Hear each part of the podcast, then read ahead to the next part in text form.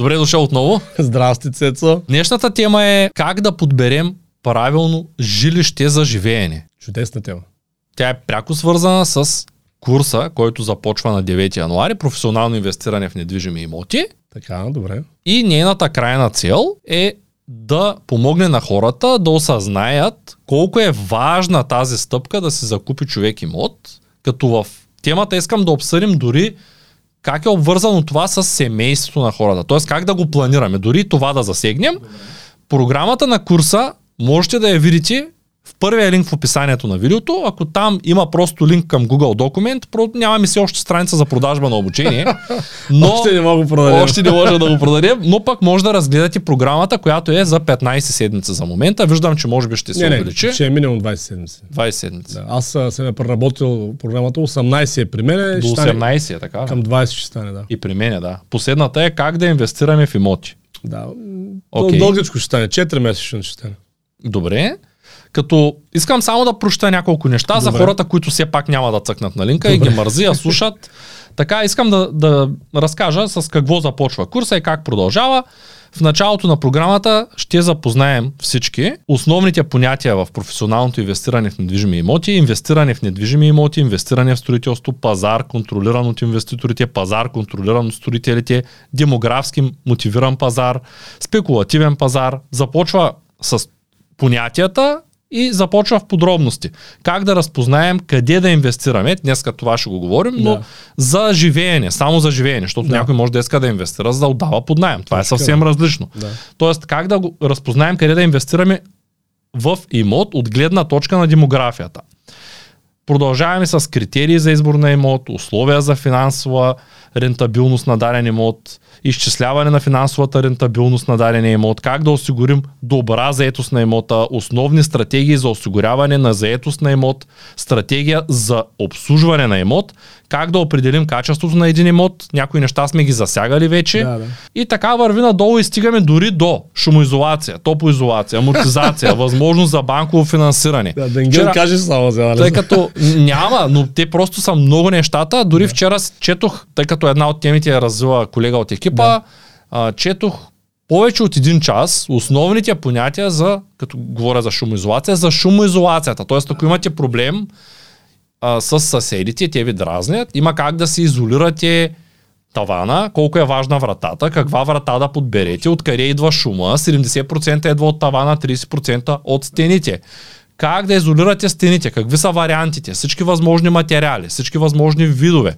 Това е много важно, защото повечето хора, когато си купуват имот, те не взимат голяма част от нещата на предвид. Те въобще нищо не взимат предвид, да. После имат огромни проблеми. Още, да. И сега да кажем, аз съм в такава ситуация, за щастие не съм го закупил, само съм под найем, но съм готов, ако като приложа изолацията на тавана на стените и подобря входната врата, т.е. сложа задължително две входни врати, да. това най-добре работи, когато да, са да, да, точно, две врати. Има въздух, да. да, дори тук ще си позволя да покажа. Ето. Студиото има две врати. Смисъл ти е сложена скоро. Да. Съвсем наскоро сложих втора врата, която, тъй като в началото срещнах следния проблем, исках да сложа вътрешна врата и дилемата беше дървена, ПВЦ, алуминиева, каква да е тая врата. Звъня на фирмата и тя ми казва, трябва да ви изпратим експерт по врати. Казвам, моля. Гледам в момента вашите врати. Просто ми кажете разликата между този, този и този модел. Къде мога да видя спецификации? Ами господине, то няма спецификации, точно написане. Ще ви изпратим експерт по врати, той ще ви консултира. Тоест няма информация. Тоест човек иска да разбере каква е разликата между корков материал и камен на вата, да речем. И никъде няма точна спецификация, как се поставя. Някой майстор го разделял на две, другия го поставял пък в двоен размер, третия пък го правил с не знам с какъв профил. Точно, и в един момент се оказва, че ние дори да строим, започваме да взимаме множество грешни решения, които ускъпяват процеса или го правят недостатъчно добър като стореш. Накрая имота не е достатъчно функционален.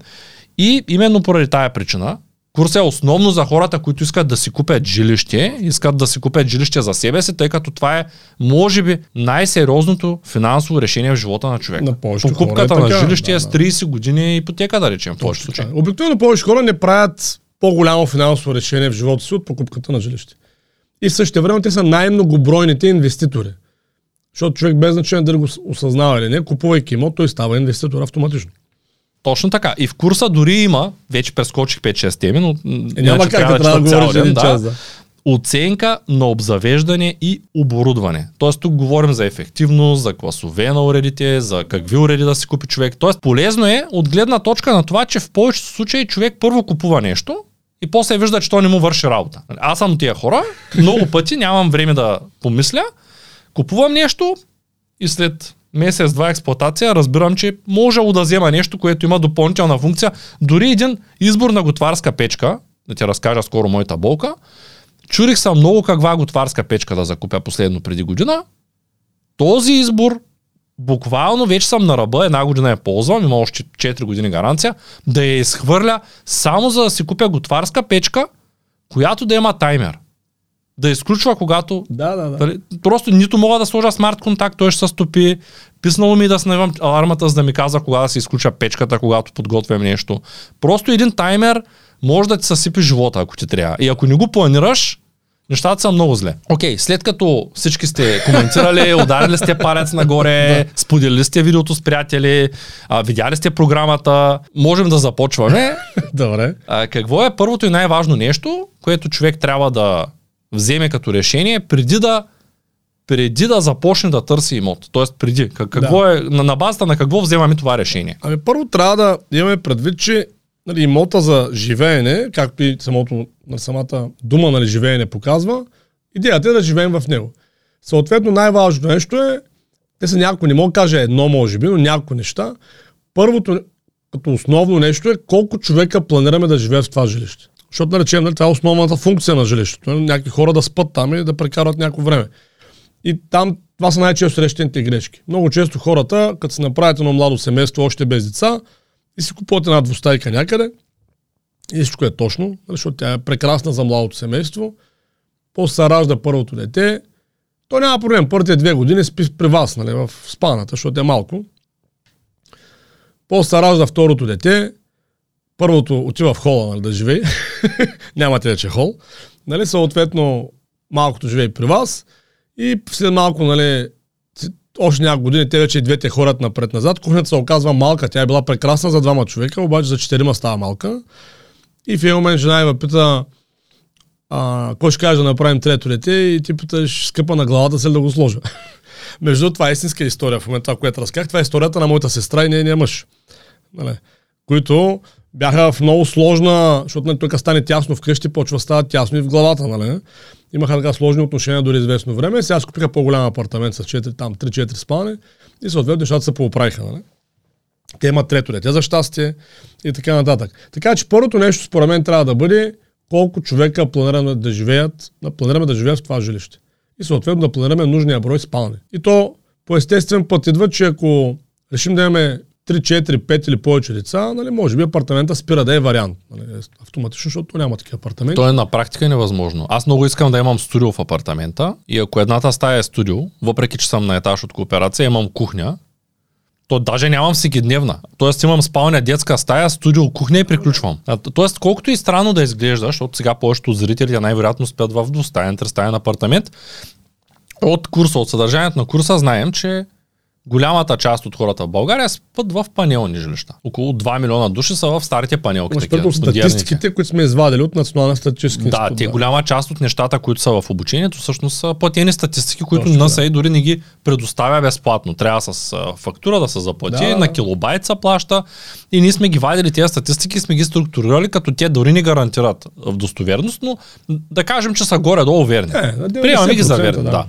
Та, ние знаем, че повечето спът в панелни жилища, които по-голямата част от около 80% от панелните жилища са двустайни, като хората често предприемат действието да освоят терасата, за да стане малко по-голяма кухнята и да заприлича на новите жилища, където кухнята не е отделна, ами е с всекидневна.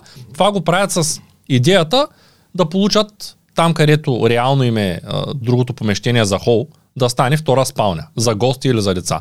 Но първата стъпка имаш Втората стъпка, като се роди още едно дете, и като порасне първото, нали, вече става трудно, да, става така, тясно. Дори да, да си освоил да. кухнята, да, да, да си е направил холо кухня, както са новите, да. нещата пак не са чак толкова добре, за съжаление. Да. Второто нещо, може би след като решим колко члена ще бъде семейството ни, е наистина да решим какво ще работим до края на живота си и оттам къде. Нали, защото някои професии изискват присъствие на конкретно място. Нали, причем даден град или нещо такова.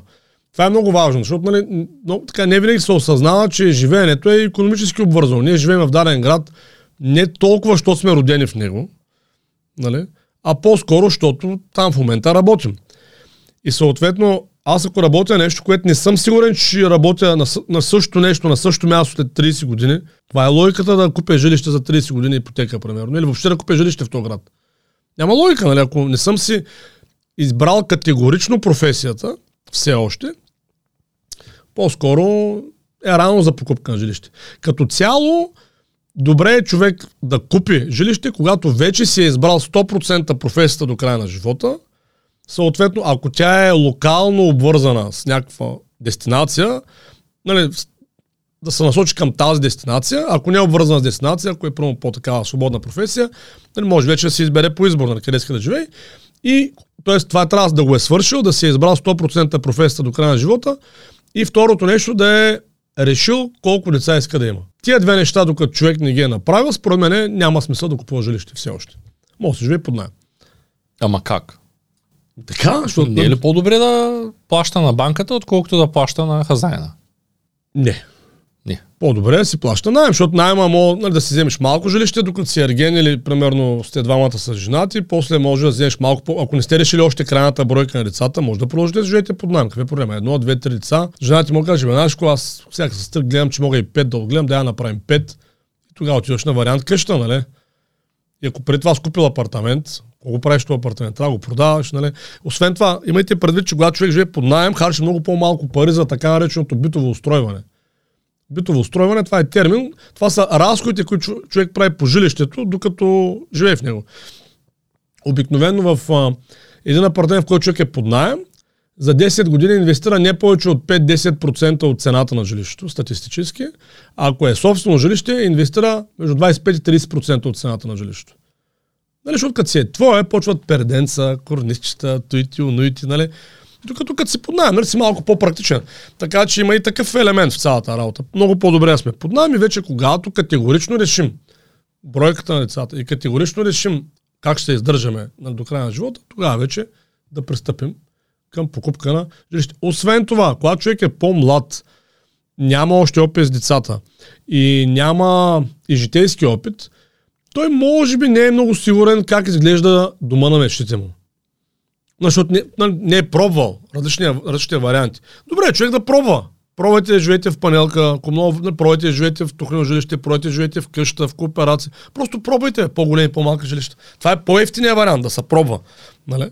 И вече човек, когато съзнае всъщност какво му трябва, всъщност какъв е дома на мечтите му, тогава вече да прави голямото решение. Нали, аз не знам, силно ме съмнява нали, ако честно си говорим, на някой дома на мечти му да е двустаяна панелка или тристаяна панелка. Просто ма съмнява. Това да е истината, за който да е човек, който в момента гледа това видео. Но нали, ние за това курса по финансова грамотност, това го почваме. Нали, с поставяне на цели, нали, да може човек да се ориентира. Една от целите е дома на мечтите. Нали, Тоест, как изглежда това жилище? Нали, всъщност, колко би трябвало да струва, да можеш да го планираш. И като нямаш такава подготовка, не си мисля за семейство, не си мисля за дома на мечтите, не си мисля за какъв стандарт на живот искаш да живееш. И в един момент, ами изкарам 2000, да, тя вноската е 500 лея ипотека, дай ще го купя, пък после ще мисля. И 80 и колко процента разводи и, и така нататък след това. Нали, при хора с деца имам пред, който не знае.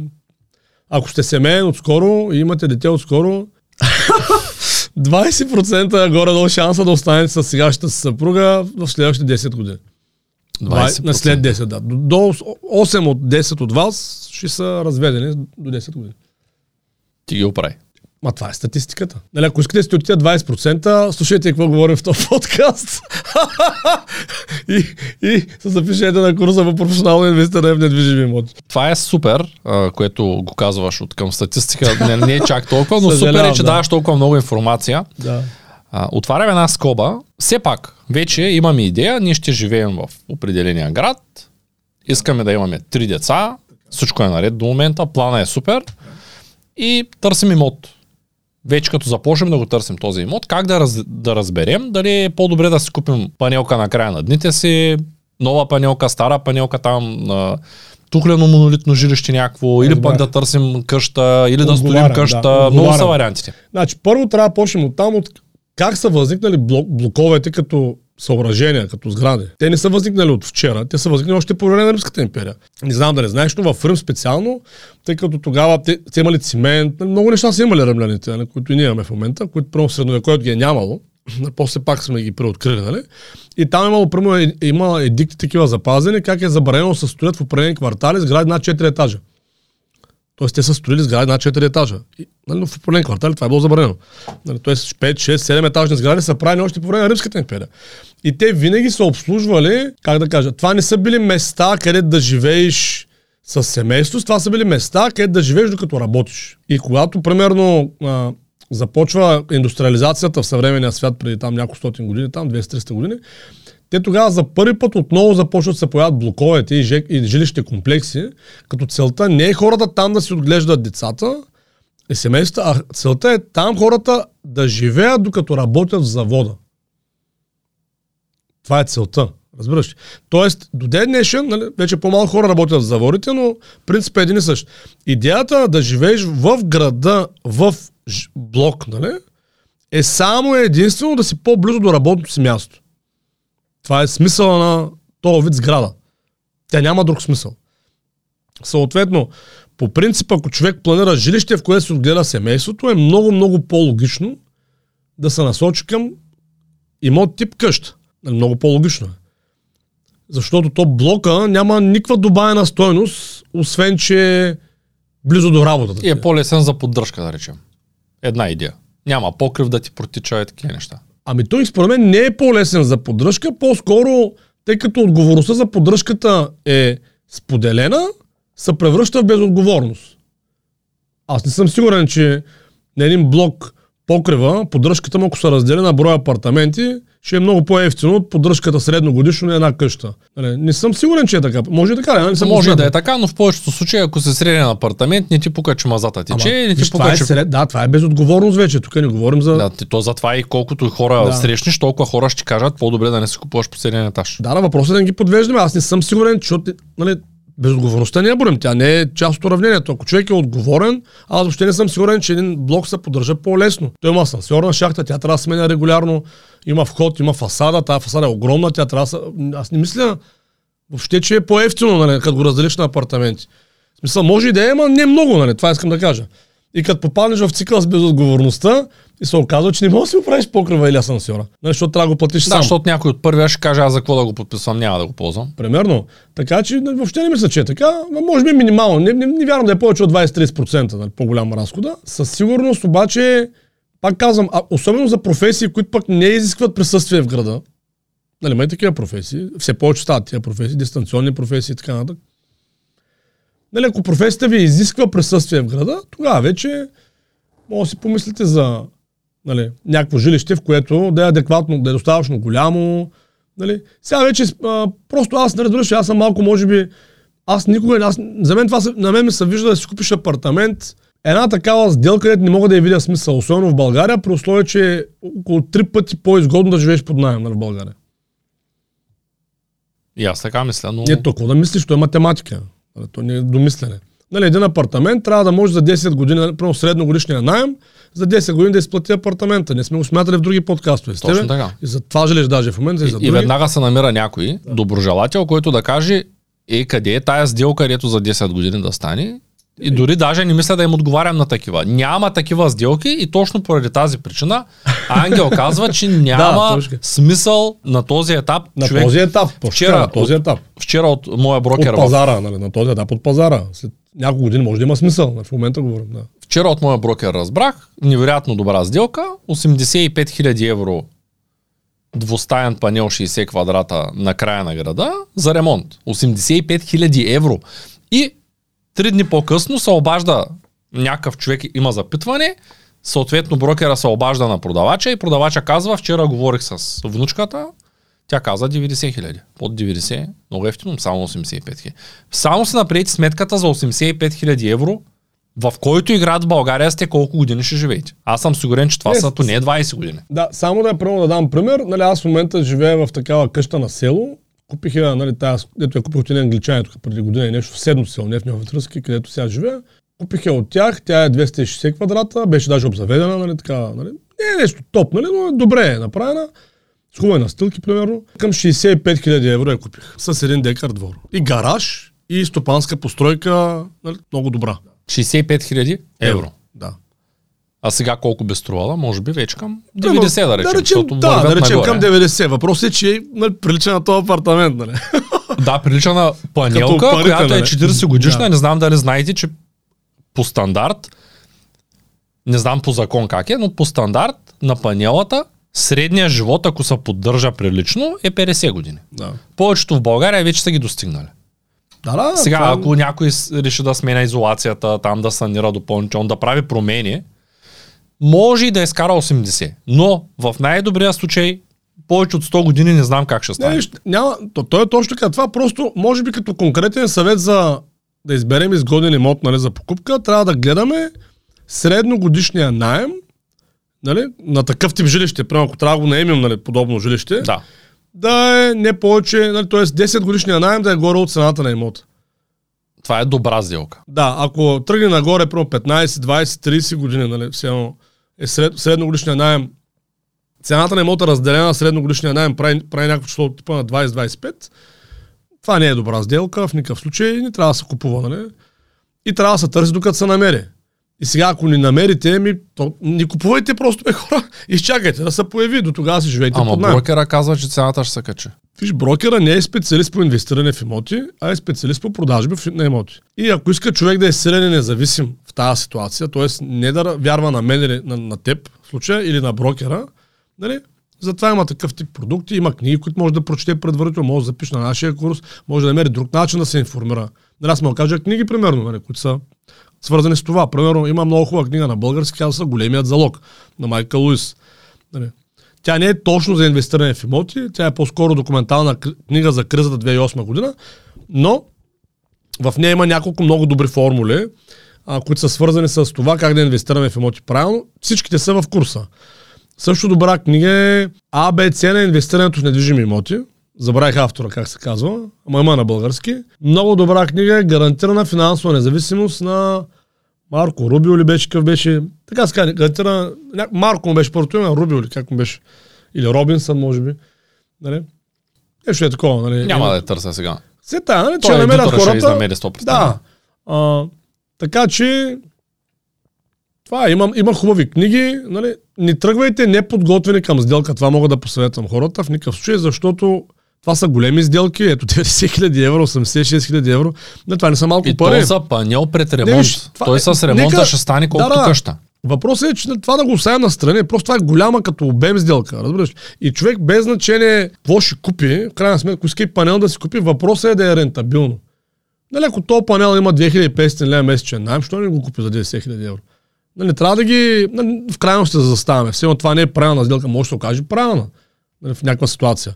Тук по-важното е човек да намери инструмент за рентабилност, не да ги демонизираме старите сгради или пък новите, просто е това трябва да се гледа този баланс нали, между найема и самата пазарна цена на жилището. И задължително не тръгвайте неподготвени. Това са големи сделки, приятели. Големи сделки са, нали? Често са свързани с банкови кредити, нали? Не, има етап работата. Добре. М, Следващо нещо, как демографията определя нашето решение? Много съществено, защото нали, имота е място, където хората живеят. Това му е смисъл на имота. Нали?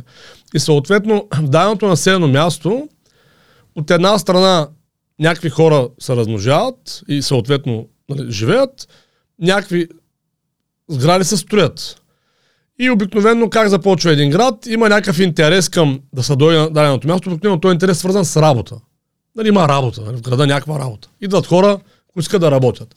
И обикновено винаги, то винаги е така, когато има нов бизнес цикъл на дадено място, винаги економиката изпреварва жилищно, жилищно строителство. Тоест винаги има повече желаящи в начало да живеят, отколкото жилища да ги поемат. Защото просто жилища строят бавно, искат големи инвестиции и така нататък. И в началото има големи найми, нали, всичко е точно. Обаче в един момент става, стават много, много, много, много. И съответно в един момент почват жилища стават повече от хората. Нали? И примерно в момента областите градове в България, както се видя, и ти също сам видял статистиката в Националния статистически институт, нали, че сме в точно такава ситуация. И ако да речем решим да купуваме панелка в Шумен за 86 000 евро или там 10 000 евро и погледнем в НСА и просто чукнем на компютъра, тази даже от безплатните, нали? да видим как върви населението на Шумен на нали, последните 20 години, ще видим, че по-скоро спиралата е надолу, как върви строителството на нови жилища и ще видим, че е нагоре. Ще видим, че в момента в Шумен има около 45% празни жилища, в които никой не живее. И, нали, ако, и, ако видим, че също време продължават да строят нови жилища, а пък продължават да намаля населението, и сега, каква е логиката след 10 години, след 20 години, тая, това жилище, което сега има пазарна цена 86 000 евро, след 20 години да има същата, като при условие Шумен ще е наполовина, като хора, още повече наполовина, а пък жилища ще са станали още повече като бройка. И то може да струва 200 хиляди евро, защото инфлацията за 20 години не, да е 2000%. Това не говорим, говорим за реална парична не, това, това, хората много често не го смятат обаче. Да, това искам да, го, искам да, го, да е, отворя е. една скоба да, да. и да кажа на тези, които все още не са разбрали, ако да кажем, че преди две години няма да го измервам фолио, защото фолио инфлацията е огромна, да. но да кажем, ако преди две, две години средната цена на, на един продукт е била 100 лева, да. а сега средната цена само за две години е 250, защото инфлацията даже за тая година официалната вече достигна 17% за някои месеци. Да, бе, да, бе, точно. Инфлацията е ужасна, не знам кой. 50-60%. Да кажем, реалната е 50 на месец, даже над. За две на години, на, на, на година, извинявам да. се, да, но, но за две години тя е 250. Да. Защото ако върху 100 сложим 50% да, и върху да. резултата 53 пъти, ще, ще получим повече от 200 за тия, които не могат да смятат. Да. Тъй като много хора не могат да смятат и за тях три пъти по 50% върху 100, нали, е 250. 250. Не е 350, да речем. Да, нали? да. То просто не го смятат така. Да, да. Та, това е растящо. И ако ние вземем едно жилище, дори преди да започне този бум на, на, на ръст на жилищата, да кажем едно жилище, тая, тая панелка, тя, ако сега е 86 000 евро, да кажем преди две години тя е струвала 50 000 евро. Да. И някой може да се заблуди, че тогава, ако е взел на 50 и сега е продаде на 86, е, той е на супер добра далавера, но реално, ако той тогава си беше купил някакъв друг актив, примерно олио, Примерно, олиото пак там направо ще, ще Удар, ще направи удар. Удар, да. Той ще е напечалва. Именно поради тая причина аз ще поканя на един подкаст за биткоин дали е инфлационен или по-скоро е дефлационен. Добре, нали? Това е много добре, интересно, защото много хората... Интерес. Важно е в какво ги смятаме. Тоест, ако го сметнем този апартамент във вафли, с същите тия пари за вафлите, сега колко апартамента ще купим? Може би ще купим повече от един. Не, Нищо, ще купим поне три апартамента. Защото те са поскъпнали много повече, да, ако да, тогава да. си бяхме купили вафли. Та, идеята ми е, че а, много неща се покачват. Да кажем, земята също се е покачила. Точно Обаче земята, за разлика от апартамента, обработваемата земя няма на къде да отиде. Точно тя няма как да отиде надолу. Не, и от това тя се покачи в пъти. За разлика от апартаментите, които са, ну, те са в процент. Те са качка в 40, тя с 300%. Тя се качи в пъти, да, обработваемата земя. Защото, нали, съвсем друго нещо. Да, та, та, тук искам да отворя тая скоба, просто правилно, да кажа, правилно, че е много да. важно, когато ние купуваме. Да, понякога има плюс. Тоест, ако имаме да кажем къща за достояние и бяхме взели кредит преди две години, той ще да бъде да кажем 50 000 евро. Сега този кредит щяхме да имаме да връщаме, да кажем, 50 000 евро за този период. Сега тия същия материали биха стрували 150 и ние щяхме да сме на голяма печалба. Досторяваме си къщата с 50 000 да, евро, да, материала поскъпва много, работната ръка Точно, поскъпва, да. ние сме на печалба. Но не винаги е така. Не винаги е така и а, особено пак казвам, в жилища, когато са, човек си купува жилище за живеене, трябва да мисли в посока, че да, някой ден може да го наследят децата му да живеят в него, нали? но също така може, може да го продадат, да купят нещо друго, нали? смисъл, зависи как ще завърти живота. И съответно, особено пък има повече деца, нали? да се разделят някакви пари. И съответно, трябва да смятат след 10, 20, 30, 40 години това жилище колко ще струва. И тук идва демографията, отговарям на въпроса, че ако демографията очевидно върви надолу, очевидно, нали, с ниска ръждаемост, економиката на града върви надолу. Тоест няма тенденции нали, да се дигне економика, защото тя раждаемостта е пряко свързана с економиката. Ако имаш средна заплата в града 1200 лева, каква раждаемост очакваш от този град? Нали, за да имаш ръст демографски, трябва да има средна раждаемост 3. Нали, 3 деца на семейство. За да има средна раждаемост 3 деца на семейство, трябва средната работна заплата за града да позволява от издържане на 5 или повече деца. Това означава в пари 6-7 хиляди. Ако в Шумен средна заплата е 6-7 хиляди, т.е. такава е економиката на града, че има 6-7 хиляди, да, тогава може да очакваме, че ще има ръст на ръждемостта. В момента не, не помня Езус колко беше в Шумен средна заплата, аз ме съмнявам да е повече от 1200-1500 лева. Силно ме съмнявам. При това тя е доста манипулирана. Окей, но дори манипулирана 1500 лева, какви 5 деца. Нали, ти трудно ще отгледаш две нали, с 1500 лева, даже едно. И оттам вече е ясно, нали, економиката е зле, демографията е зле, тази цена ще върви само надолу. И т.е. ти плащаш нещо сега, особено пък кое с кредит, което нали, обещаваш, че Нали, пак тази цената му ще върви надолу, той е някакво безумие. И нали, това е лоша сделка. От инвестиционна гледна точка това е най-лошата възможна сделка. Правилно е, както казах, да се гледа нали, колко лица ще имаме, нали, какво искаме да работим и примерно като ни застане имота, колко найема нали, покриват, в смисъл, цената на имота, колко средни годишни найема. Давам пример. Примерно с тази къща, която аз реших да я купя. Аз начало, между другото, защото ти знаеш, аз живеех в Ньофит, а, но там бях под найем в Ньофит. И съответно, аз първо я купих за тъща ми тази къща. Това беше идеята, оригиналната идея. Да имам, защото тъща ми, нали, сама, живее на село, възрастна е вече, тъга, нали, хем да помага за децата. И когато я купих, аз я купих за 130 хиляди лева. Нали? Видяхме се малко много като за къща за тъща ми. Разбира смисъл. Пък и самата къща е голяма, 260 квадрата. И си викам, бе, малко, викам на тия брокерите, ако нали, ми я направите да я купя с а, банков кредит, ще я купя. Нали, цялата. И наистина успяха, нали? Значи, веднага ми се обади приятел, каза, бе, тая къща, тъща кога ще идва? Ам викам, не е ясно, защото нали, аз не съм говорил с тъща ми още. Моля да я взема под найем? Ам викам, може. Колко викам? Викам 2000 на месец. Вика, готово. 24 хиляди на година. Всички да чуят. Разбираш ли? 130 хиляди цена. Е, това е сделка, Цецо. Разбираш ли? Е, това е сделка. Аз живеех в Неофит в същия момент, в два пъти по-малка къща с две спални и плащах 2000 в Неофит. Окей, от тях 500 бяха за двора, защото е професионално, нали. Да речем 1500 лева плащах за две спални. Нашите има 4. Нали, съответно 4 спални, нормално струва 2000, нали, пак прилична къща. Така, давам ти пример. Е, това е добра сделка. И аз като го видях, това викам, е, това е добра сделка. Е, така се купуват имоти. Нали. В момента не знам колко струва нали, наистина тази къща, но поне, дето казахме, поне 200 хиляди сигурно има. Добре, ами всъщност ти говориш за къща в Ниофит. Не, в къща във Ветрено говоря. Ние са ти давали оферта да я дадеш под найем. Да, на тази в момента е живея, нали си в къща. Да, тая... просто не се е давал под найем. Не си решил се да не я даваш. Ами, там преговаряхме с моя приятел да почне да живее там, обаче искаме да вземем куче, жена ми искаше парк да се направи, нали? Ти знаеш, някакви такива неща искаме да живеем по селски живот, а пък в Ньофи там нямаше как, защото там само поливната система струва 20 хиляди на двора и няма как да има голямо куче с шия, нали? Няма как просто. И просто нашата, която трябваше не да живеем, нали, тая с мраморния пот, тя пък се бавеше нещо там, нали, не беше довършена, там беше 3000.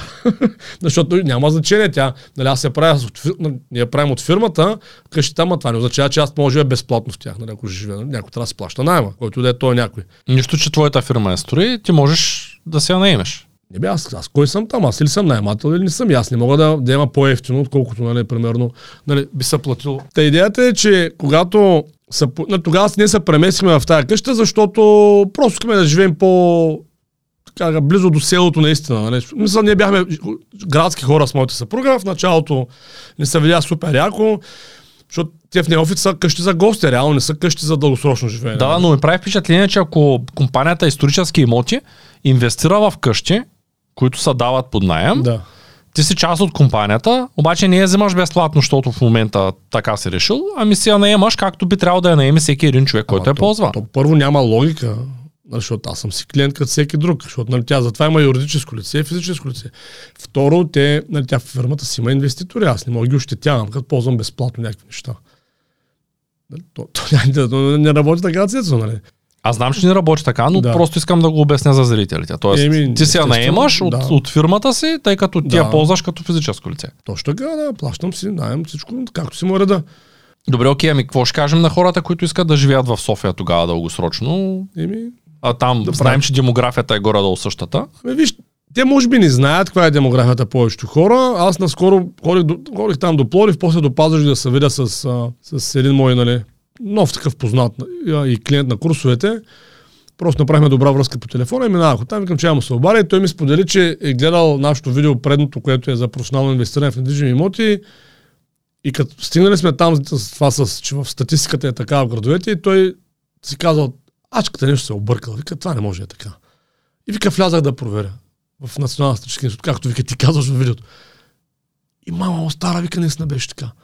И пращам на един приятел, де ще си купува апартамент. Викам, слушай, това видео трябва да го гледа задължително. Той вика, а, кой ще гледам, нали? Той не, не, гледай го, гледай го. Вика и след 40 минути той пита, а това е говоря там, дали е вярно е? той казва, виж, тук що го провери, вика, провери го и ти, вярно е. Хората просто трябва да проверят. И аз затова съм сигурен, че една от нещата, които ще бъдат топ важни за хората, които вземат курса, е, че тази статистика не е, че сме извадили, плюс много допълнително, нали? В тази посока, която смляно ще ми я дадем. Нали, е, това са нещата, които иска да си ги проверява сам, да може да взима решения. София, като всеки друг областен български град, намаля населението, увеличават се жилищата, ниска ръждаемост, ниска заплата средна нали, за града. В смисъл, ниска от гледна точка, тя може да е по-висока от Шумен, примерно, но е ниска от гледна точка, че не позволява отглеждане на средното семейство да, да е с 5 деца. Нали? Това е невъзможно с средната заплата в София. В момента не знам колко е, може би е стигнала 2000 Примерно 2019 беше 1500 лева средна заплата в София. Средната. Дори си в сектор Ала Бала няма да стигне повече от 2500-3. Нали? Което е невъзможно за да отгледаш семейство с деца. Повече от две. Две, три да речем. може би да. ще стигнат две за две деца. Не, две-три може, нали? Вече с малко зорно, вече пет и нагоре. Освен това, градовете, тъй като те не са създадени за гледане на деца. Подчертавам го това. Нали? Те са създадени за да живеят работниците от фабриките в тях. Затова, както моята съпруга има навика да казва, света не е... Нали, и, и тъй като е станало така, че по някаква неведоми пътища всички сме почнали да живеем в градове, без да сме работници в фабриките. Нали? Някакси така е станало. Ими работника прави деца. И ти къде трябва да останат според Не, теб? те трябва да си отидат в предградията или на село, нали, където е правилно се гледа. Деца. обаче в града е университета. Тя ни така са Не, виж, структурирани университета вече. е после университета, като дойде време за университета, като иска да дойде пак града. Но периода между нали, раждането му и университета, какво прави в града? Че го търси там, нали? То няма смисъл. И съответно, оттам става така, че те града е създаден за съвсем друга цел, нали? т.е. блоковете, жилищни комплекси и така нататък, а също време ние се описаме в него да гледаме деца. И то е някакъв абсурд. И затова става така, че, както моята съпруга казва, че нали, света не е създаден за деца. Което е от една страна вярно, защото тя визира градската среда, от друга страна не е вярно, защото света не е само градовете. И просто извън града, нали, на село, примерно в предградията, човек съвсем спокойно може да се отгледа нормално децата. Там света е създаден за деца. Нали, защото е природосъобразен. Градовете, там идеята е бачкаш. Нали, после лягаш спиш. После пак бачкаш, лягаш спиш. Там не е за гледане деца. То затова са възникнали, възникнали такива институти, като ясли, деца и градини, защото нали, ти, ти, децата ти пречат да работиш. Ти трябва да бачкаш и жената трябва да работи. Всички трябва да работят във фабриката на шефа. Всички го срещаме, между другото, този проблем, който работим от къщи. Работиш, работиш, детето влезе. Ти няма как да му кажеш миндия да влизаш. Не върви да му заключиш вратата Да. и да кажеш тук за тебе не, не си добре Да, дошъл тук. И нямаш много избор. Ти нямаш избор, защото няма създадени екосистеми по правилния начин. Разбираш ли? Защото семе... децата в едно семейство са тотално непланирани. Се- На човек не знае какво да ги прави. Замисли се, логично ли е детето да пречи в едно семейство? Момент. Минават пеленцата. Да. Реклама на курс по финансова грамотност.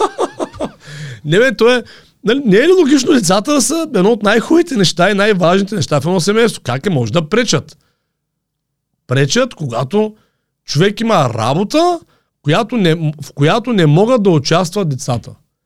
И това обикновено е работа за някой шеф. Нали, фабриката. Може и за себе си да е, но да. Може, Ако ако си IT специалист, как на 7-8 годишно да му обясниш, че в момента правиш. специалист. Колко е специалиста познаш, които не работят за шефа? Е, вече са доста, но да, до преди Добре. пандемията бяха малко. Наистина. Имат собствен продукт. Айде специалисти. Ми работят фриланс някъде.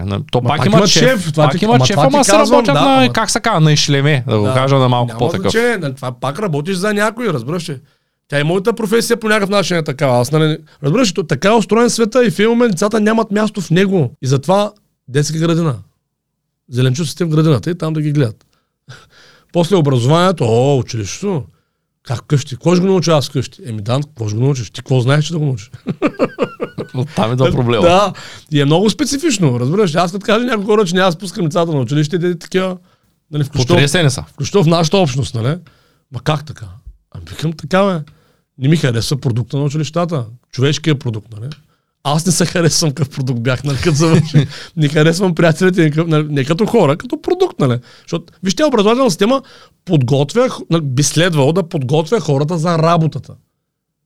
Това е функцията. Така е. Ти ако няма да работиш нищо в този живот, защо трябва да ходиш на училище? Защо? Може стоиш у вас.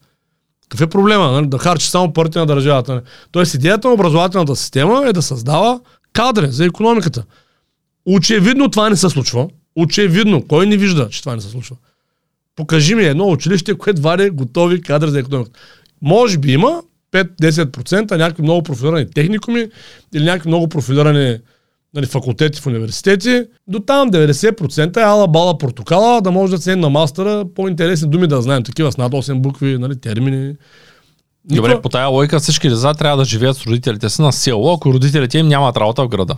Точно така, според мен. И да се създават местни общностни такива образователни центрове. Тоест детето до 7-8 години няма никакъв смисъл да ходи в никаква форма на училище, трябва просто да помага да, работи нещо активно. Нали, доста, според мен, ако се може да чете да пише да смята, е напълно достатъчно. Ако има други интереси, разбира се, че при моя син има очевиден, ясно изразен интерес към руски язик. Нали, силно изразен такъв интерес. Нали, към английския няма чак такъв. И примерно аз това нещо го виждам сега и ще го стимулирам по някакъв начин да може човек, момчето научи руската си. Нали.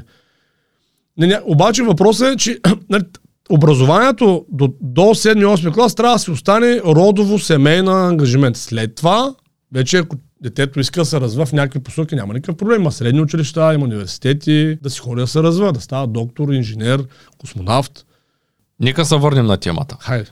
Да, и сега да. Извиняй, да. Да, не, няма проблеми, но какво ще кажеш за тези хора, които се включват изцяло спекулативно? Тоест казват, ами аз ще го купя сега, ще го изплащам 2-3 години, ако решим да имаме повече деца, ще го продавам, ще купя ново.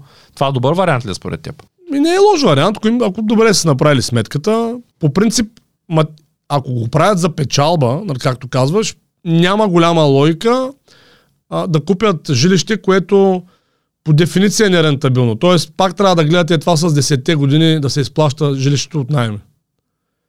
Защото ако не е така, ако е 25 години, а тогава вероятността след две години да няма кой да го купи е много голяма. Разбираш? Не, може цената да мръдне 20% надолу и приключват, докато не са качи на ново. Ако То може и въобще да няма клиенти. Аз съм ти казвал, нали, както в Испания 2014, приемат закона след две години за частния фалит и могат да ти кажа, жилища в България градове ще станат непродаваеми автоматично. Не 20, говорим за между 50 и 90% срив. Подписвам се. Ето тук, има го. Да, дайте и ще изчакаме, ще дойде някой ден. И ще видим какво ще стане. И ще видите, ще стане също като в Испания. Няма То е абсолютно също и тогава този човек, деца е направил тази крива сметка, ще му излезе през носа. Ще плаща доста време или ще Еми... трябва да подарява на банката и да фалира. Още така, да.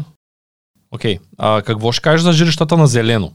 Това е доста такъв а, Нищо бе, той, виж, то, то, няма разлика това дали ще купиш на зелено, на червено, на АК-16, на АК-14. То крайната цел е, като стане на АК-16, като влезе в експлуатация, да си направиш сметката това жилище плюс обзавеждането, какъв най може да му се взема. Без значение ти живееш в него, нали? Какъв най може да му се взема. И съответно, ако годишния найем изплаща за 10 години жилището, значи това е добра сделка. И ако на зелено може още по-ефтино да го вземеш, примерно да, да ти се вържи за 8 години да го изплатиш, идеално. Ама ако на, на АК-16 годишния найем изплаща жилището за 28 години, а на зелено го изплаща за 24, нали, то няма да, еднакво малко хубава сделка. Ама пак, да, още да, повече пак. лоша сделка е за... Още повече пак, че ни зеленото изобщо не го знаем, ще стане ли някога нормално за Не, не, виж, това, говорим, че нали, примерно човек работи с правилните хора, нали, не говорим за, че могат да го измамят. Нали, говорим си в нормална ситуация, всеки си гледа работа, хората те продават на зелено, нали, не планират да излъжат някой. Нали, говоря за честните бизнесмени. Те продават на зелено, си финансират строежа хората, нали, в което няма нищо лошо. Въпросът е чисто инвеститорски дали ще излезе сметката на клиента. И ако една елементарна математика се приложи, обикновено не излиза сметката. Аз знам, че в момента изглежда, че излиза. Това ми е ясно, само да кажа на зрителите, че нали, не съм полуидиот. В смисъл, ясно ми е, че в момента ви изглежда, че за сметката. Въпросът е, че тази сметка е крива. Все едно вие гледате през такова, нали имаше едно време такива криви огледала, се кривяхме, помниш по панерите? Да, и, и между другото много лесно мога да го обясня с, с Да. жив пример. Ти си един клиент, който не знае какво се случва. А, и искаш да си намериш жилище. Да. Нали, Ето, разиграем го сега. Към кого ще се обърнеш първо? Еми си го към брокер ли? Брокер, добре. Или Така. някой познат. Брокер, така. Ти се обръщаш към брокера. Аз съм твоя брокер. Здравей, аз съм Цецо. Продаваме тук това жилище. Харесва ли ти? Идеално е за тебе. Ти ме питаш сега, какво, какво ще ме питаш за цените? Дали ще се качат цените? Нали? Най-вероятно. Повечето хора ги интересува Ами, какво да, ще стане с сигурно, това. Набутвам да. ли са Да, сега тук с тези да, 100 000 евро или не? И аз като брокер, в мой интерес, задължително е да ти кажа, че това е много добра цена, че тя ще се качи най-вероятно. 100% да. Нали? Ако ти кажа, че лихвите и те ще качат скоро и сега е по-добре да подпишеш. А ако ти О, кажа звучи пък, че и да. банките н- няма да дават скоро кредит, защото да. на теб ти трябва този кредит, така че да знаеш, че самоучастието ще се качи на поне на 40%. Няма да имаш толкова. Няма ли да те наклоня така да купиш? Естествено ще ме наклоня. Защо? Защото аз какво правя? Вземам процент. Да, нали? да. По същия начин отиваме в банката. Там питаш Да, банката. виж, само така, извинявай, Нали? про- проблема не е, че взима процент брокера. Всеки брокер взима процент. Проблема е, че брокера не разглежда клиента дългосрочно. А той не го интересува ти дали ще загубиш. Не процента, процента... Не го интересува сега да вземе пари. А, така, той не го разглежда дългосрочно. Той не планира да работи следващите 30 години с този човек. Точно така. Банката ги планира обаче. Банката също ще каже, веднага ви отпускаме кредита, няма проблем, ние няма да те спрат, Да. защото иначе ще отидеш в другата банка да. Да. вземеш парите. Тоест за тях да ти дадат парите е много по-важно. да. Тоест ти питаш брокера, брокера винаги на този етап повечето брокери, които Да. познавам, без един, т.е. с който работя, са готови за да, та, а, за да вземат пари, да направят всичко възможно да та За съжаление така да. да. После отиваш банката. Банката, какво ще каже? Ми, банката също печели. Тоест от тая, от тая цялата сметка, брокера печели, банката печели. Ако го взимаш от строител, строителя ще даде същия съвет, защото строителя, какво прави, той печели. Единственият човек, който накрая губи, е този клиент, който купува, ако ако не са сбъднат нещата, които са в главата му. Тоест, ако брокера, банката, строителя и всички останали там, познатите му, родителите му, които казват, купи си го веднага, по-добре да плащаш на банката, отколкото найем, защото един ден то ще е твоя след 30 или 3000 години, зависи от всичко. Та, единственият, който губи е човека, който взима това решение. Никой друг няма интерес да му казва, вземи обратното Така е, решение, да. защото Вярно е, вярно е. потенциален там а, по 3%, 2%, там зависи Да, от комисиона. Бизнеса, нали, не, това го обясняваме в курса и в предното видео, между другото, го говориме. Нали, т.е. това е започва с нали, курса. Нали, много е важно хората да разберат, че има огромна разлика между пазар, контролиран от инвеститорите и пазар, контролиран от строителите. В нашите областни градове, пък и не само в областни градове, в нашите градове пазара е на 90% контролиран от строителите и оттам е това изкривяване, за което ти говориш, се появява. Тоест липсата на дългосрочна работа с клиента. Нали? Защото аз ако съм истински инвеститор, аз вече не търся да продавам, търся да на, на, наемателя. И тогава вече аз искам наемателя ми, като влезе днеска, да не за 30 години, разбираш, ако може.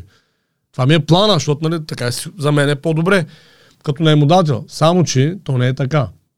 Вместо хората да идват в градовете под найем, както е правилно, и когато вече нали, професионално се ориентират и социално се ориентират със семейството да се изнесат в покрайнители в селата, да зависи от професията им, те идват да работят тук в градовете и после остават тук да живеят да се отглеждат децата, което е няма социална логика, няма економическа логика, няма никаква логика. Но факт е, че вече второ, вече трето поколение го правят. Само до преди три поколения това е било безумие.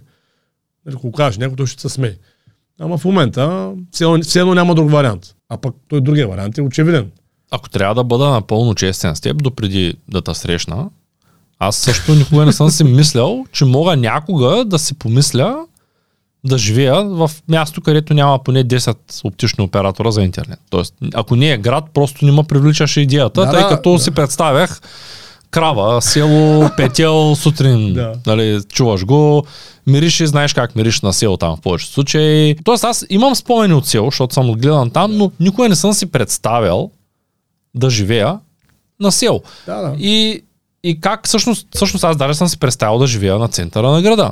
Но да кажем на 20 години вижданията ти за нормално са едни. да. На 30 са като преполовиш вече възрастта до 40, т.е. като станеш между 30 и 40 така по средата, почваш да виждаш едни други неща, които преди 10 години са Нали, то това е житейския път, който да. може би всеки минава. Тоест съвсем нормално е един тинейджър, като купи една кола на 19 години, то е първото, което да направи, да набуха музика вътре, да гърми. и той се чуди и се задава въпроса, що като седне този по-възрастния, казва, намаля тая глупост тук, няма как да я изключиш с туба, заради майка, заради майка си бях сложил едно копче да ми изключва тубата, защото тя просто не можеше да я търпи. Сега съм същия, ако се кача при някой тинейджър, първото, което ще му каже човек, пусни го малко по-тихо това нещо. Не знам за кого го надуваш. Да, да, да. Нали? Тоест, когато си на 20, центъра, шума, проблем с паркирането нямаш, проблем даже и с студа нямаш, пиеш една ракия повече или там едно виски. Нямаш никакъв проблем. Ходиш на дискотека умишлено да се опушваш, да гърми.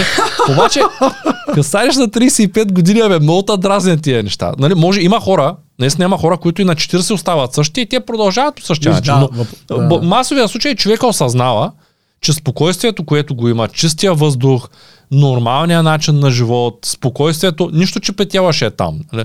Не, с, самия вече. факт, че ти имаш къде да паркираш, че едеш истинска храна, че дишаш въздух, че а, имаш кладенец, не зависиш от економиката, че ти пак можеш да живееш на село и а, за колко време стигаш до Варна?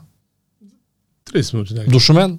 Пак за толкова. Тоест, и аз на... карам с 90, само да кажа. Да, на море, да, ти за, Сигурно за 15, видя, аз, аз за 15 се стигна. Да, та искам да кажа, че а, ако човек го погледне реално, първо на село е 10 пъти по-ефтино да си купи имот. Второ, ако той има достатъчно добър доход, изобщо не виждам причина да се вре в града, особено в тези градове топ, топ 4, ето са Пловдив, Варна, Бургас и София, където е утре ще хора в София и още от днеска се чувствам зле. да, да. Защото там, където заради интерес по центъра съм наел жилище точно от среща, да мога сутринта да стана да. и ще хора на едно събитие. И предния път бяхме в него. Апартаментът е невероятен. Човека е дал за 50 квадрата 120 хиляди евро. Ние си говорихме с него. Много готин човек, така нататък. Обаче е точно над булеварда. Там е ужасно. Добре, че има парко място, си го дигаш с бутончето да можеш да влезеш. Иначе никакъв шанс. Просто нито да паркираш, нито да живееш, да, нито да. да купиш нещо храна. Да, до метростанция е, да, до интерекс по центъра е, да, но тука, трябва да си луд виж, да живееш то там. просто е това, което казваш, защото аз бях такъв същия 20 годишен, нали, с музиката и с Всички сме били така, да, нормално е. това е липсата на ценност на система. Тоест, така, така израснахме, разбираш, просто аз така съм израснал и около мен всички бяха така и нали, опита ми сега с младите хора, виждам, че е същото. Всъщност, никой не научи какво означава да живееш. Какви цели може да имаш в живота. Да. Нали, разбираш? И някакси ние израснахме с една идея, че живота е да се забавляваме. Което няма нищо лошо. О, няма, супер е. Няма човек да се забавлява. Въпросът е, че не може да е само това. И ако цялата житейска стратегия човек се почини на забавленията, нали, най-вероятно живота му в филма ще стане малко тъжен. Нали? Наскоро си говорих с един приятел, той сега направи 50 наскоро. Класик, развеля с две деца точно на 10-та година, нали? по учебник. И сега в момента имаш си някаква предалка, то не се получава, тя има някакви... Нали, вече на тази възраст хората почват Доста да са оформени, да. И си говорим, и качка. Нали, просто така споделяме, че той човека вижда, че нищо не му е наред в живота. Нито професията му професия, нито семейството му семейство, нито някаква цел има, нито някаква стратегия за следващите години. И то почва става много тъжно, се разбираш ли? В един момент. И проблема е, че, т.е. не е, как да кажа, Човек се ражда в някаква среда, не може да я промени, но в някакъв момент може да вземе решение за себе си и в някакъв момент може да вземе решение за децата си. Мен ми е ясно, че ако аз дойда в града, живея сега в Шумен и запиша децата в местното училище, те ще станат същите. Няма как, разбираш ли. Е, и, те това ще видят, то няма как да стане. така, и моят шанс като родител е просто да ги изваря от тази среда. Ако не искам да станат същите пройдохи и нехрани майковци като мене, нямам друг избор. Да, сигурно ще е трудно, нали, ясно ми е това. Нали, сигурно ще ме гледат много странно. Даже може би ще е по-лесно да ти кажа. Ще видим, да. Защото, защото ако трябва да бъда честен, да. а, в предния подкаст за финансовата грамотност говорихме с теб и, и за търговските умения да. по-скоро. За търговските умения а, говорихме с теб, че много. ентусиазма са, ентусиазма са а, в човек може да, да, се създаде да, като навик. Аз никога не съм бил неентусиазиран каквото и да съм правил, дори да не съм виждал много смисъл в него. Да кажем, дропшипинга ми беше, дори в момента, all-in, нали, тук беше изчезнал един индиец с много пари, появи с парите от някъде, каза всичко е наред, бос, връщам парите, нали, почваме пак. И аз, въпреки, че не виждам вече смисъл в този бизнес, Тъй като Нали, той сега, идеята е там, те там са трендови, новия тренд е микропрайват лейбъл, т.е. по-ефтини продукти, да кажем, сакси за цветя, нали, такива неща, брандирани, и показва ми там статистиките, вчера ми шернала. И викам, о, супер, нали, сам почвам и пак. Нали, аз пак съм готов да вляза в бизнеса със същия ентусиазъм. Не за парите, защото сам се появи и каза, трябват ми 5000 долара. Нали, ето да, другите да, да, ги връщам, защото той наистина ще връща ги.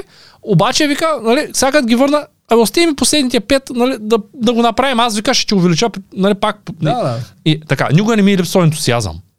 И Наистина ентусиазма е много хубаво нещо. Без значение дали е в правилната посока, човек като е ентусиазиран, е, да. му вървят нещата. Да. Супер. Е. Може и глупости да прави. Да, вика да. да продава наркотици, да е ентусиазиран, да е окей. Okay. Да. Обаче, откато работим по българска образователна кибернетика, аз просто малко по малко, даже вече разкарах почти всичко, което не е свързано с развитие на околните. Просто защото а, ако намериш твоето нещо, наистина твоето нещо, ентусиазмът ти може да е 10 пъти по-висок. И, и тук е абсолютно същото. Не е лошо човек да е IT специалист и да взема сега един от девелоперите, които ще работи по бок, а, нали, той даже не е от най-добре платените във фирмата, скоро са похвали, че са го повишили на 9000. Да. Често плюс бонуси. Нали? А пък колегите му взимат 13-17, чух, че вече има заплата 23 в фирмата, 23 на месец. Това е IT специалист, който пише, да кажем, на добър, добър програмист. И защо го казвам? А, не е лошо да си IT специалист, който да взима 20 000.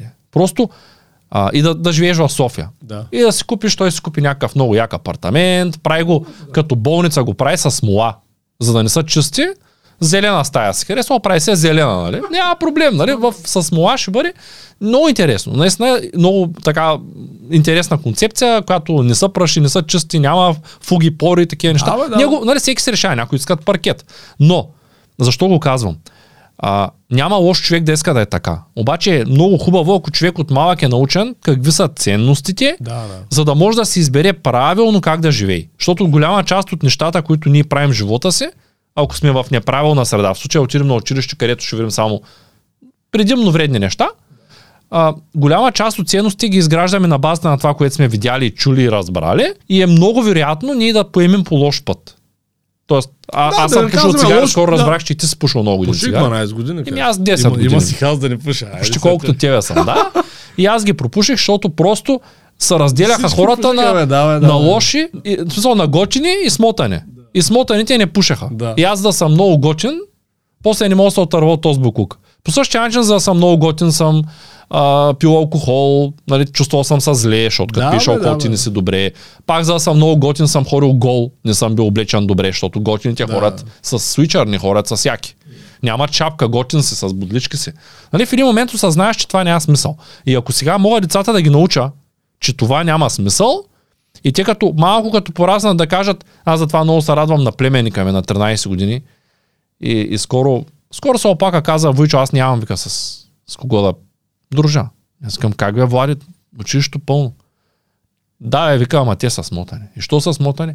Ем вика, защото вика, само с глупост се занимават. Аз не мога да дружа с тях. Предпочитам вика да се чета вика китайските комикси или да уча а, китайски чете. Той в момента да. това, това му е на мода, това учи. Да. И а, вика да, да, да, уча вика китайски, вика, те вика ма занимават, вика с цигари, с някакви неща, които той много се радвам, че е успял да, да изгради да, ценностна да система да. И, и, и, и да детекне това, че това не е добре за него. То, той е нали, благодарение на родителите му, които също не пушат, не пият, дават му такъв пример. И вероятността той да пропуши и да се пропие е много малка според мен. Даже да. е няма, защото той сам, сам на 13 вече осъзнава, че това няма смисъл. Това е много че го казва, защото може би това е един от добрите съвети, които могат да се дадат на хора, нали, които искат да инвестират в имот. Нали, ще пак в изгодно, нали, как да инвестират в имот. Може би трябва, освен цената, да се взима предвид и това. Все пак не забравяйте, че в този имот ще отглеждате децата и не забравяйте, че къде е имота има значение за вашите деца, защото хората са такива, какъвто е квартала или града. И съответно ще ходят в училищата или там детските градини, които са в този квартал или някакви подобни.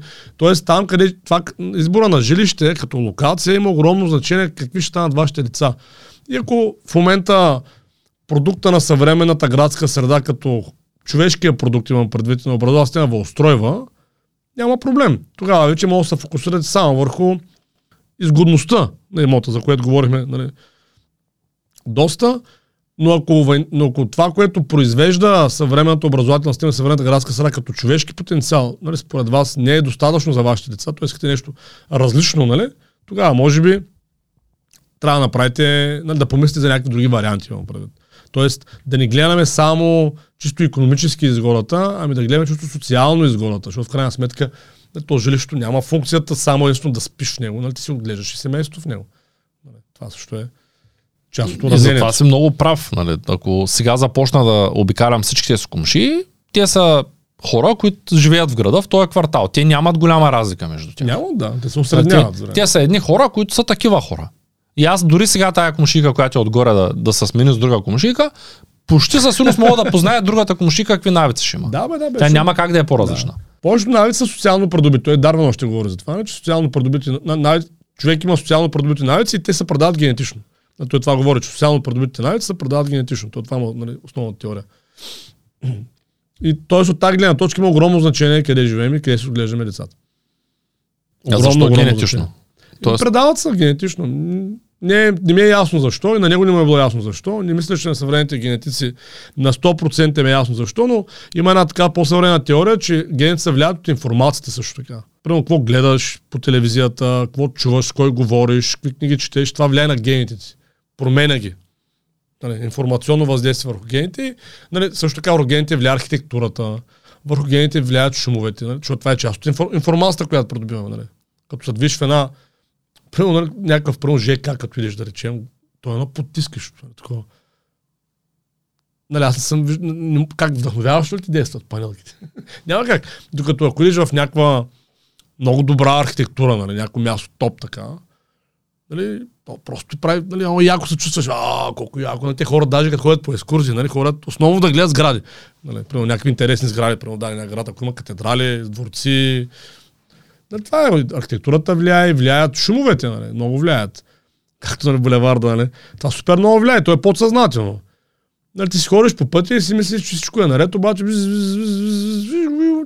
нали, и тя симпатиката нервна система през цялото време тръни, през цялото време нали, такъв, се пуска адреналин, малки дозички, нали, в тялото и нали, ти през цялото време такъв отиваш асансьор. Нали, знаеш как става всички млъкват в асансьор? Забелязал ли си? Да. Това е точно за това. Симпатико да се казва опасност. Приготви се. Приготви се. И Нещо става. Да, адреналина. да, бе. Защото могат, да нападнат всеки момент. Прекалено са близо. Непознати хора. Адреналина почва да излиза и то това те натоварва. Полека, полека, полека, полека и в един момент нали, те гените се променят. Ставаш леко изнервен, леко подозрителен, леко несигурен, леко всичко е опасност. Нали? Забелязали ли сте хората в градовете? Да, обаче хората казват, аз съм свикнал. Примерно сега този булевард, ако той на е някой каже в София, че аз спа там трудно, Да. т.е. всъщност аз не спя, защото няма 5 минути, Да. в които някой да не си изрежда те, ратайката. те него. свикват, Но Да, нали, обаче свикват, защото им се променя генотипа, разбираш ли? Естествено, че свикнеш. Те да те наведе тук на две, да те вържа с едни в каиши, да не ти дам да се изправиш, пак ще свикнеш.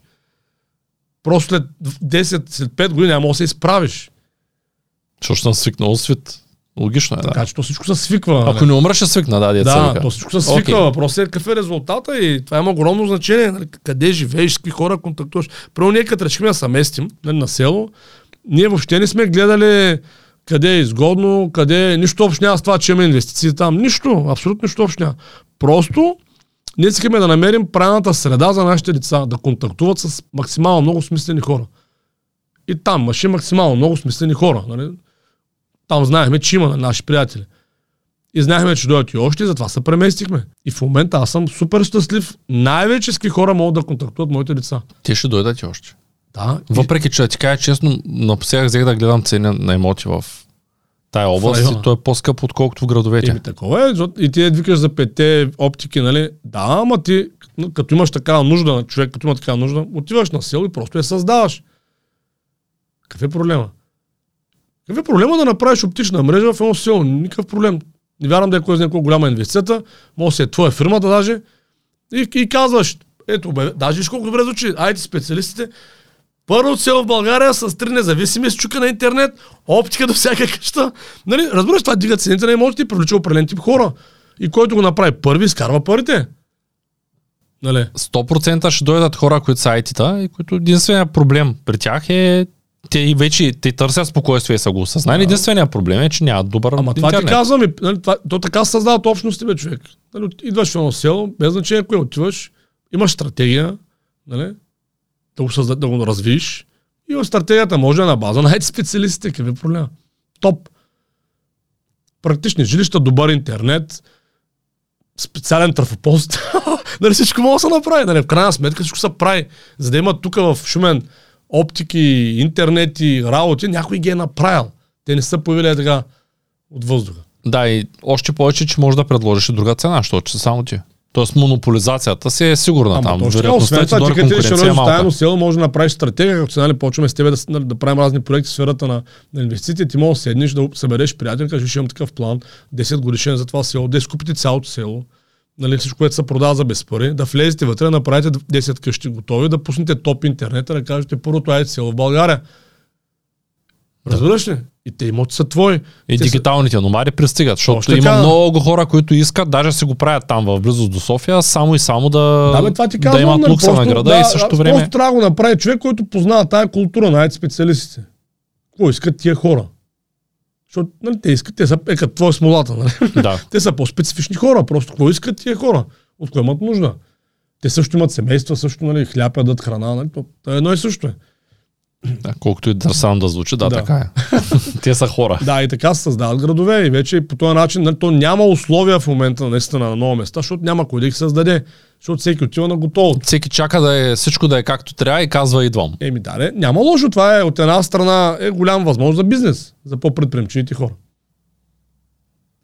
Така е, да. При всички положения. Еми да носа намери друг, защото аз имам вече достатъчно мисии. Еми, виж, то е едно по едно. То въпрос е, че обръщането на, как да кажа, на мисленето на едно общество, защото аз това ми е като цяло моята задача, личната, която съм си приел, то става постепенно, сър. Нали, аз съм сложил 20 годишен срок, нали, мисля, че ще свършим доста работа за 20 години. Не е нужно пак да са някакви милиони хората, на които ще променим. Достатъчно е са, нали, до, достатъчно е да са достатъчно. Защото в крайна сметка никой не знае кой е следващия, нали, а, Буров, кой е следващия, Пенчо Семов, кой е следващия Иван Вазов. Нали, ние не може да знаем, разбираш ли? Нали, може да е той в момента, е се записва на курса през сайта, да е следващия, нали, Пенчо Семов и да направи революция в световен план в а, сферата на недвижимите имоти. Не някак да знаем. Трябва обаче всеки да прави каквото може. Като нали, аз като не се чувствам в капацитет да оправя цялата страна, поне нали, чувствам се в капацитет да оправя, примерно, по няколко сто, няколко хиляди човека на година, да им дам посока. Нали, някаква, която според мен е добра. И така, всеки по-малко, по не сме като една машина, нали, хората. По-малко, по-малко, по-малко, просто трябва да се научим да гледаме дългосрочно в посока на общата полезност. Това, което сме го позагубили. И малко да спрем с далаверите. И да се запишем на бюлетина по финансова грамотност, което е безплатен и Да. който съвсем скоро, ако вече не е започнал да изпраща, ще изпраща и анализи. Точно така, ще почнем, освен, а, дето пускаме веднъж седмично по управление на лични финанси, нали, мелчета, ще почнем да пускаме и преведен на български макроекономическия седмичен анализ на големия руски економист Михаил Хазен. Той го има на руски и на английски оригинално, сайта на Хазен, който чете руски и английски, може и там да, да си го намери. Ние ще почнем да пускаме преводи на български през нашия бюлетин за регистрираните в бюлетина. Така че регистрираните са много интересни са тия неща за хора, които искат професионално наистина така да почнат да схващат как работят финансите, инвестициите, а, как работи економиката, нали? Нали, Това не може да се случи ако махнем от уравнението процесите в световен план, нали? защото ние сме свързани, нали, макроекономика с нали, националната економика. Така че за по-любознателните от вас ще ви бъде много, много интересно. Не са сложни нещата, Хазен на много човешки език пише с, хубави, с графики, с снимки, нали, с статистики. Сигурен съм, че ще ви бъде много, много интересно. Минават пиленста. и така, ами добре, да, да обобщим сега. А, човек, когато си купува жилище, трябва първо да направи своя собствен анализ, колко деца планира да Точно, има, това е най-важното. да види дали има потенциал в работата му за следващите, особено ако е с кредит, поне 20-30 години. Да, точно така. Защото все пак би следвало, ако си купува жилище за живеене, да го използва поне 30 години. Това иначе няма смисъл. За Точно какво да инвестираш? Да, Така. След като вече е сигурен, че е наясно с плана за децата, Да. с локацията, в която иска да живее, да погледне демографския приръст, да. Мгм. да, да се Точно информира така. дали няма пък потенциала това място да залезе след 10 Точно. години, защото дори да има 20. работа днес, той да. Тоест, дори да има професия, която ще е дългосрочна, да кажем, заболекар, Точно така, да. а, не се знае след 30 години дали ще има хора там, които Точно да имат така. нужда от заболекар. Да. Окей. След като види демографията, трябва за да направи добра сделка. Де, Да, Само така, демографията и економиката, и две траги. да, економиката, да, то, Защото те са вързани. да, да, като види професията и демографията, т.е. като види дали всичко ще върви, Да. като направи реалния план колко деца и така нататък. Т.е. вече е готов с да кажем 3 стаено жилище, 5 стаено жилище, примерно, да. 300 квадрата, какво е решил? Дома на мечтите. Нали, тук го отварям една скоба, защото сега ще кажат, кой пък живее в а, 300 квадрата. Нали, аз съм сигурен, че ако направите една сметка, ще видите, че не може да живеете в 60 квадрата нормално. Не, той никой не може Трима човека, да Това е двама с дете. Така.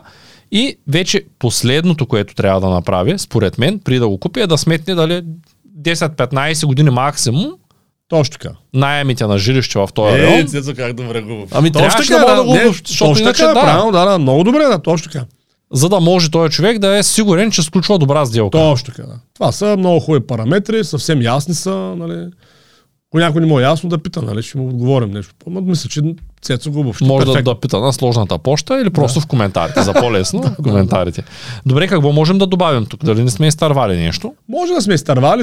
Въпросът е, че това, което според мен може само да добавим за финал, е, че тъй като имотните инвестиции са голям размер инвестиции, както казахме, най-голямата обикновено на човек, добре е човек наистина да отдели време да се подготви преди да я направи. Нали, да не е толкова на емоция да го караме или толкова, защото всички правят така. Нали, за да повядат на нашия курс, който изкара курса и не му свърши работа курса, връщаме парите 100%. Гарантирам ви, десетки хиляди евра ще ви спести на минимум този курс. А ако сте пък инвеститор, който инвестира за пари, нали, нали, за печалба, стотици хиляди евра ще ви скара този курс. Нали, наистина, това е пълна промяна. Така че това е просто са по-подготвени като цяло. Защото това е важно решение в живота. Първият линк в описанието на видеото. Пример. Добре. И преди да приключим, не забравяйте да гледате и видеото за търговските умения, за обучението по търговски умения, което ние с Ангел подготвихме. Всичко добро ти благодаря ти, Цецо, за всичко и до И скоро. аз ти благодаря за участието.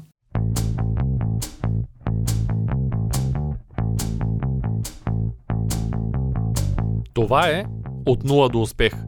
Твоят подкаст за бизнес и развитие. С мен Цветан Радушев.